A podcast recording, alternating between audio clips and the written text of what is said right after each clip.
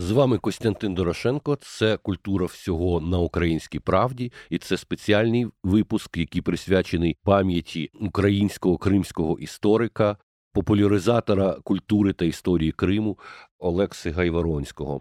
27 вересня 2023 року він помер в Бахчисараї, в місті, в якому прожив більшість свого життя, залишаючись при цьому громадянином України, українським патріотом і патріотом Криму. Він не дожив до 50 років, йому було 49, коли він помер. І сьогодні ми згадаємо його ті роботи, які він створив в різних галузях, не тільки в історії, не тільки в популярних виданнях. На початку я хотів би вам зачитати відгук про пана Олексу Гайворонського, який спеціально для нас надіслала Еміне Ханунджапарова, перша заступниця міністра закордонних справ України. Вона пише. Пан Олекса зробив неоціненний внесок в дослідження періоду кримсько-татарської держави, Кримського ханства, розповідав про пам'ятники півострова, що збереглися, Завдяки його дослідженням, інтерв'ю, фотографіям, телевізійним програмам багато на події історії півострова перестала бути надбанням лише науковців та стала ближчою широкій аудиторії. Олекса Гайворонський створив сценарій для першого кримсько-татарського дитячого фільму Казки Хидир Деде, досліджував біографію Ісмаїла Гаспринського для фільму Перекладач познайомив широкий загал з біографією Бекіра Чобанзаде у фільмі Шлях Джигіта. Він робив низку серій телевізійних програм, які виходили на каналі АТР та інших інформаційних майданчиках. У 2011-2014 роках був автором і ведучим програми Прогулянки по Криму з Олексою Гайворонським, присвяченої історичним пам'яткам Криму. Це досі важливо для відновлення корінного народу України, а саме кримських татар. Своє дитинство і основну частину життя провів Бахчисараї. Відмовився покидати Крим після окупації. Про себе він казав, що залишається громадянином України, який продовжує жити в Криму і після анексії півострова Росією. Йому там було дуже важко. Олекса був направду непересічною людиною. Він був яскравим, талановитим, харизматичним і надзвичайно обдарованим. Він перший, від кого багато хто в Криму почув привітання Слава України, Героям Слава ще в 1991 році. Його спадком, науковим і творчим, можна пишатися не лише представникам кримсько-татарського народу, це частина нашого спільного загальнодержавного культурного надбання. Олекса Гайворонський це кримський українець, кримсько-татарський народ буде йому вдячний за його праці, за його натхнення і відкриття. А я пам'ятатиму наш ефір Ми з Мизлар, що вели із Османом Пашаєвим, де нашим гостем був Олекса. Тоді ми ще не знали, через що пройдемо в 2014 році, тим більше не змогли знати про події 24 лютого 2022 року. Тому сміливо рефлексували щодо першої анексії 1783 року та втрати кримсько-татарської державності через російську колонізацію. А сьогодні кримський урок має навчити нас тому, що намагався донести до світу Олекса знання історії важливе. Кінець цитати. Заступник генерального директора Українського інституту, співзасновник громадських організацій Кримсос та Кримський дім Алім Алієв 2014 року співпрацював з Олексією Гайворонським у лекції у Львові. Вітаю вас, Аліме Ага. Вітаю, радий чути. Навзаєм розкажіть, будь ласка, і про цю лекцію, і взагалі про вашу взаємодію з паном Олексою. Як ви оцінюєте його внесок і його особистість взагалі для нас? Та з Олексією Воронським ми знайомі ще були з Криму, і це неймовірної глибини людина, яка любила Крим і яка любила закохувати інших в Крим. І тому в 2014 році, після окупації Криму, ми у Львові почали серію лекцій про Крим, щоб дати більше розуміння, що таке півострів, хто такі його корінні мешканці, а його історії, культури. І Олекса читав лекцію про Кримське ханство та Україну, про спільність долі і ті моменти, які нас об'єднують. Та? І це очевидно була знакова подія, бо ми, на жаль, самі дуже небагато знаємо про Кримське ханство. Історія радянська нас вчила знати про цей період як період, де українці та кримські татари лише воювали один з одним. Ну так, та була єдина державницька традиція російська, всі решта не визнавалися, всі були якісь навколо орди, качевники і так далі. І це абсолютно спотворена історія. Так, ми, на жаль, донині самі не розібралися в тих стосунках між кримськими татарами і українцями, які існували століттями, партнерські, сусідські і так далі. Та 100%. Більше того, ми з Олексою Воронським працювали над величезним проектом, який назвався Дивовижні історії Криму. Це велика виставка в мистецькому арсеналі, яку ми разом робили. Там була величезна кураторська група, і Олекса писав наративи історичні про Крим. Власне, про і цей період Криму, і ранній період до Кримського ханства. І це був важливий внесок. Він, знаходячись в Криму, все одно говорив про Крим для інших територій України, і він прекрасно розумів, що власне Крим завжди був і є органічною частиною України. Якби російський міф не хотів би цього заперечити. В Українському інституті ви займаєтеся культурною дипломатією. Наскільки тема історії Криму, кримсько-татарського Криму, взаємодії українців і Кремли зараз звучить в світі? Що ви робите для просування цієї теми? Та власне один з напрямів важливих в українському інституті це є наш кримський фокус, де ми відкриваємо світу не лише Крим з його е, неймовірними ландшафтами, але з його історією розповідаємо про його людей, про народи, які живуть в Криму, а також про спротив, який є на півострові. І тому минулого року ми розробили перший академічний онлайн-курс про історію Криму та кримських татар, який вийшов на міжнародній освітній платформі Udemy. І таким чином лектори це були історики, дослідники, політологи, культурологи. Очевидно, також в своїх лекціях розповідали і про кримських татар, і про Крим, і про культуру, традицію, звісно, історію. І тут важливо додати, що очевидно для великої частини світу російські наративи дуже сильно проявляються про Крим. Але сьогодні. Коли ми говоримо про деколонізацію, ми також і цю тему деколонізуємо і повертаємо собі свої імена за кордон. Ну от якраз Олексу Гайворонського можна назвати одним з піонерів деколонізації в Україні. Він піднімав цю тему і деколонізації Криму, зокрема, тому що зараз багато йдеться і про те, що історія Крима, історія імперського ставлення до нього і зі сторони Османської імперії, і зі сторони Російської імперії, вона надається до розуміння Криму сьогодні як частини глобального півдня. Це дійсно дуже багатьма використана земля, і ми знаємо прекрасно жахливу історію історію геноциду кримсько-татарського народу, корінного народу. І давайте згадаємо головні роботи Олекса Гайворонського, повелителі двох материків, країна Крим. Ці книжки важливі. Mm-hmm. І чи не видається вам, що можливо є сенс за підтримки Українського інституту і інших організацій просто перекласти їх нарешті англійською мовою, європейськими мовами? Бо тут ми маємо кримоцентричний погляд на Крим. Як Олекса Гайворонський казав, погляд не з іншого берегу, а погляд саме зі сторони Криму. Це важливо не тільки для того, щоб ми це зрозуміли в Україні. Важливо для того, щоб зрештою світ зрозумів, що таке Крим, і припинилися ці розмови про те, що Крим ісконна руська земля, бо це просто смішно. На Кримі Росія 200 років, а взагалі то історія Крима це тисячоліття. Абсолютно погоджуюсь з вами. Більше того, якщо подивитись на ці дві його роботи, то цікаво, як він розповідає про Крим в країні Крим. Він розповідає про містечка, села через культурну спадщину, через об'єкти матеріальної культурної спадщини. Олекса розповідає про півострів. А в повелителях двох материків він розповідає про кримське ханство, про цей період через характери кримських ханів, через їхні особистості та через те, як вони вели державну політику.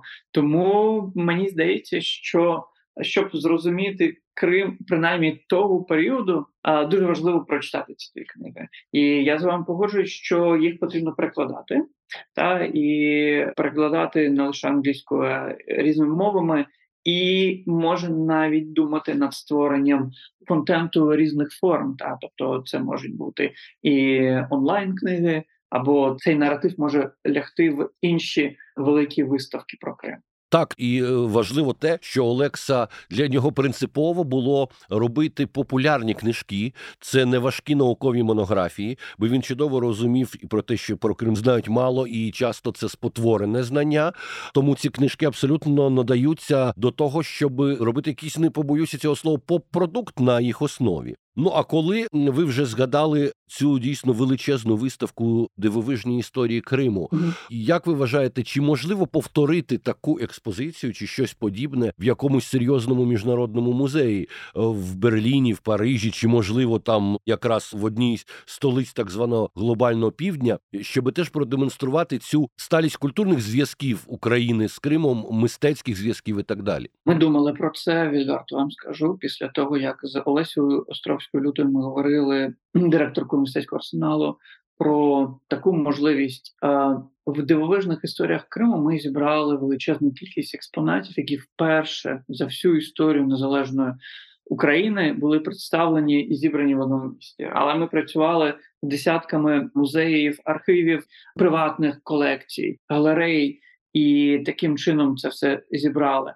Сьогодні є велика складність експонати вивозити і презентувати. Але в нас є частина, де представлене сучасне мистецтво. І сьогодні в Українському інституті ми якраз в процесі думання над тим, як е, щодо створення такої виставки про Крим. З сучасних митців, наприклад, так тому власне я сподіваюся, що така виставка в нас з'явиться вже через рік, наприклад, да, бо процес розробки достатньо тривалий. Для Олекса Гайворонського принциповими були персони, які символізували взаємодію між Кримським ханством і Україною, зокрема військом Запорізьким, і його мрією було, щоб на Кримі з'явився пам'ятник гетьману Михайлові Дорошенку, який свого часу загинув, захищаючи, визволяючи з полону кримського хана Мехмеда III Гірая. Це були стосунки партнерські, союзницькі. І як ви думаєте, чи ми побачимо колись такий результат, чи втілиться ця ідея Олекса його мрія в реальність? Як ви думаєте, взагалі, як можна буде працювати з доробком, з ідеями Олексі після деокупації Криму? А власне зараз, коли в нас частина країни деколонізується, інша частина країни у нас реколонізується. Тобто, знову ми бачимо велику колонізацію Росією та наших окупованих територій, і Крим це є великий приклад цьому, на жаль. І тому після деокупації в нас е, одне з ключових завдань задач в е, процесі деколонізації це повернення автохтонних імен кримським топонімам, наприклад, а повернення в тому числі і пам'ятників або заснування пам'ятників тим героям, тим особистостям, які точно мали стосунок до Криму. А не тим, які катували, які вбивали, які робили з Криму просто звалище. А сьогодні Росія саме такі пам'ятники встановлює по півострову. Але я також думаю, що і вулиця Олекса Гайворонського має десь Бахчисараї точно з'явитись. Це я думаю, важливо буде данина нас як суспільства щодо його доробку. І думаю, що власне важливо і далі далі те, що писав Олекса, те, що робив Олекса. Олекса не лише писав книги, він робив багато відеоконтенту. Та це далі поширювати і комунікувати в першу чергу для наших мешканців України, бо він відкриває той Крим, про який мало хто знає. Він відкриває той автохтонний несувенірний Крим. Ну і з іншого боку, ми маємо, я думаю, якось вшановувати пам'ять і діячів кримських на материковій Україні. Той самий Шахін Гірай, це брат Мехмеда III Гірая, який і зробив цей союз між Кримським ханством і Запорозьким казацтвом. Він же потім жив на Запорізькій січі. Він свого часу долучився до того, що велика кількість полонених українських козаків були звільнені і повернулися на Запоріжжя. Причому не просто повернулися. Він потім дам їм зерно і якісь інші речі з собою. Отже, є брак певний наших знань взагалі-то про кримських діячів, які стосуються і української території. Давайте не забувати, що Кримське ханство воно ж займало територію не лише півострова, це була територія із степної нинішньої України і так далі. В цьому напрямку теж я думаю, треба працювати і треба робити більш відомими імена, в тому числі кримських ханів, серед яких були поети, серед яких були суфійські вчені. Про це варто знати НАТО і в Україні и в Європі.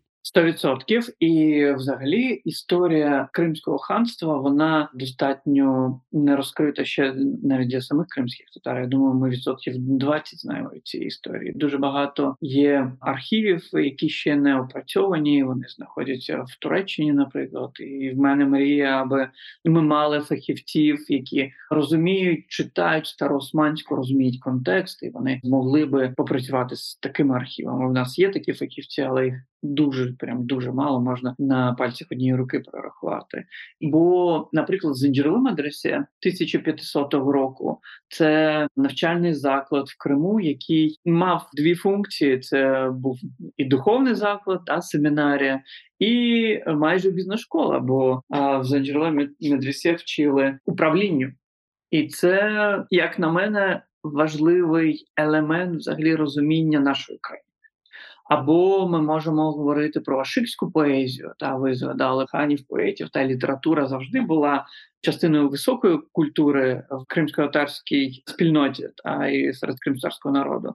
Тому, наприклад, палацова поезія в нас була, де хани писали, а ашики це власне були наші кобзарі, які проспівували свої тексти містичні, ліричні, інтимні, подорожуючи по Криму.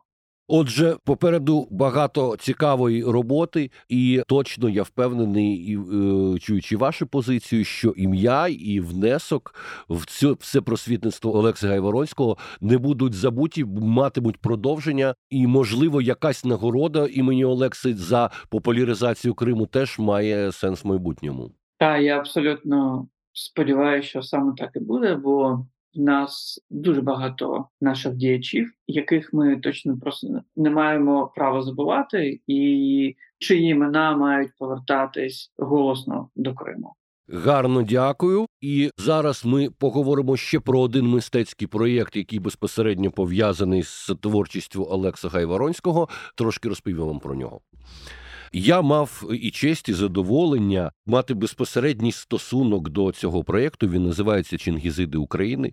Це була мультимедійна виставка в Києві на вулиці Грушевського. Там тоді знаходилася галерея Дукат, і вся ця подія якраз вирісла з книги Повелителі двох материків Олекса Гайворонського і співпраці його з українським художником, законописцем Юрієм Нікітіним. Вітаю вас, пане Юрію. Вітаю і прошу розповісти про цю історію, про вашу співпрацю з паном Олексою. Олекс є для мене взірцем людини дуже професійної та дуже відповідальної. Людини, яка апелювала лише до добре перевірених історичних фактів. Він проводив колосальну роботу по відновленню історичної пам'яті кримських татар і, взагалі, очищенню історії Криму від російських імперських перекручень. І робота разом з Гайворонським над галереєю портретів кримських ханів це один із найважливіших та найцікавіших проєктів в моїй мистецькій практиці. Це був захоплюючий виклик і разом з тим велика відповідальність. Нам було важливо не допустити псевдоісторичної фантазії, такого собі голівудського орієнталізму. Під час роботи ми весь час були на зв'язку. Я декілька разів приїздив до Бахчисараю, і ми обговорювали не тільки деталі костюмів, а і символіку рослин і тварин, які були розташовані в орнаментах, що обрамляли портрети. Олекса навіть надавав мені інформацію відносно етнічних рис персонажів, чи це монголоїдний тип, чи більш європейський, навіть підказував кольор волосся, якщо він мав таку інформацію. У 2007 році була презентація першого тому повелителів двох материків. з моїми роботами, реконструкціями в якості ілюстрацій. Це було у приміщенні кримсько-татарського театру у Симферополі, і театр тоді був повний. У 2008-му портрети героїв експонувались на виставці у Бахчисарайському ханському палаці. А в 2009-му відбулась виставка Чингізіди України в Києві в колаборації з композиторкою Аллою Загайкевич. Вона тоді створила спеціальну музичну інсталяцію зі звуками степу та кримсько-татарськими мотивами. Олекса Гайворонський відкрив мені і моїй родині та й багатьом людям унікальний світ Кримського ханства і кримсько-татарської культури. Радянський Крим ніколи мене не цікавив. Мене приваблювали Карпати, Литва, тобто місця, де зберігались особливості культури корінних жителів. Повернення кримських татар на батьківщину із депортації повернуло Криму життя. І зараз я з нетерпінням чекаю можливості поділитися зустрічю з кримсько-татарською культурою зі своїми онуками, уже звільненому від окупантів Криму і тоді згадати там Олексу Гайворонського. Гарно дякую вам, пане Юрію. І е, справді цей проєкт, ця реконструкція портретів кримських ханів, це абсолютно унікальний мистецький витвір. На жаль, сьогодні на материковій Україні побачити можна тільки одну роботу з цього циклу. Решта залишилася в приватній колекції в Бахчисараї, але в кримсько-татарській родині. І я теж сподіваюся, що скоро ми всі зможемо побачити цей художній проєкт повністю. Дослідження Олекси Гайворовського допомагають нам зрозуміти різницю між сприйняттям Кримського ханства та кримських татар росіянами та українцями. У згаданому Еміне Ханум Джапаровою інтерв'ю програмі телеканалу АТР Ми з Мизлар у 2012 році Гайворонський казав. Основним рушієм російського ставлення до Криму був страх. Цей страх був виправданий, тому що багато століть на ранньому етапі Крим по суті був для Росії недосяжним супротивником. Протиріччя існували безумовно.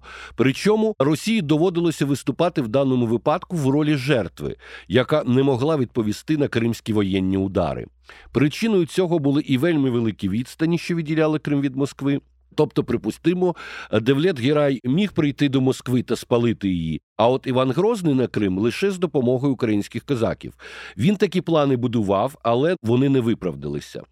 Це ставлення страху протягом кількох століть. Росіяни були безпомічні супроти Криму. Що стосується України, Фактично, якщо ми говоримо про якісь воєнні претензії одне до одного, Україна потерпала від кримських військових дій набагато сильніше ніж Росія, вже тому, що вони були ближчі між собою, вона була більш доступна. І тим не менше, я би не сказав, що ми спостерігаємо якийсь страх в українських думах, в українському фольклорі, в польсько-українській суспільній думці того часу. Ми не спостерігаємо і ненависті, бо Крим для України це країна досяжна. Кінець цитати. Оцей страх, який накопичувався віками, він призвів потім до тої жорстокості російської влади, яка починаючи з Катерини II, яка захопивши Крим, нищила бахчисарайські документи, архіви, і все далі і далі, аж до депортації за часів Сталіна, це оця помста за страх, який московити росіяни століттями відчували стосовно Криму і Кримського ханства. Кандидат історичних наук, публіцист, лауреат п'ятого міжнародного конкурсу імені Єжи Дройця Сергій Громенко написав на своїй сторінці Фейсбук про Олексу Гайворонського. Його вступ до першого тому повелителей двох материків на кілька сторінок дозволяє краще зрозуміти історію Криму і Східної Європи XVI століття, ніж грубезні книги багатьох академіків. Знайдіть і прочитайте, воно того варте. Хотів би я написати щось настільки ж міське. А ще дуже шкода, що він так і не завершив третій том про Крим і Хмельниччину. Наскільки я розумію, ход його думок це була би бомба. Палання по всій Україні та Росії було б гарантоване, але тепер уже ніхто не візьметься не на часі, принаймні до перемоги. Кінець читати. Окремо варто згадати українського видавця, засновника друкарні майстер книг Павла Сачика та його багаторічну співпрацю з Олексою Гайворонським. Книга Гайворонського Країна Крим, дослідження повелителі двох материків. На жаль, лише два томи з запланованих Олексію чотирьох, видані саме е, паном Сачиком. А також подарунково-просвітницьке видання Кримські татари, типажі, краєвиди, побут, набір з 30 поштових листівок з фондів Бахчисарайського історико-культурного заповідника. Отже, доробок Олекса Гайворонського залишиться живим для всіх нас, громадян України, і ще додасть розуміння історичної правди про Крим в цілому світі.